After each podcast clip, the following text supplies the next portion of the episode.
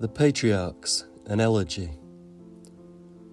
The weather in the window this morning is snow, unseasonal singular flakes, a slow winter's final shiver.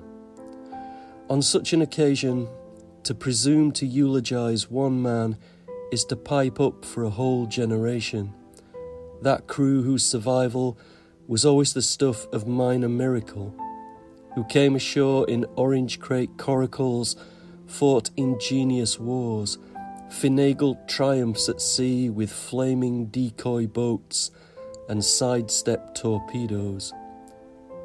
Husbands to duty, they unrolled their plans across billiard tables and vehicle bonnets, regrouped at breakfast. What their secrets were was everyone's guess and nobody's business. Great grandfathers from birth in time, they became both inner core and outer case in a family heirloom of nesting dolls.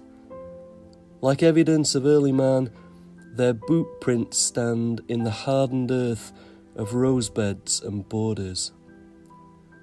They were sons of a zodiac out of sync with the solar year, but turned their minds to the day's big science and heavy questions. To study their hands at rest was to picture maps showing hatched valleys and indigo streams, schemes of old campaigns and reconnaissance missions.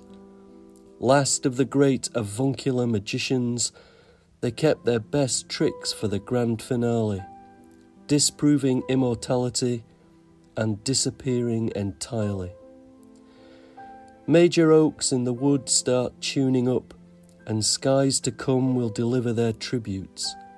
But for now, a cold April's closing moments parachute slowly home, so by mid afternoon, snow is recast as seed heads and thistledown.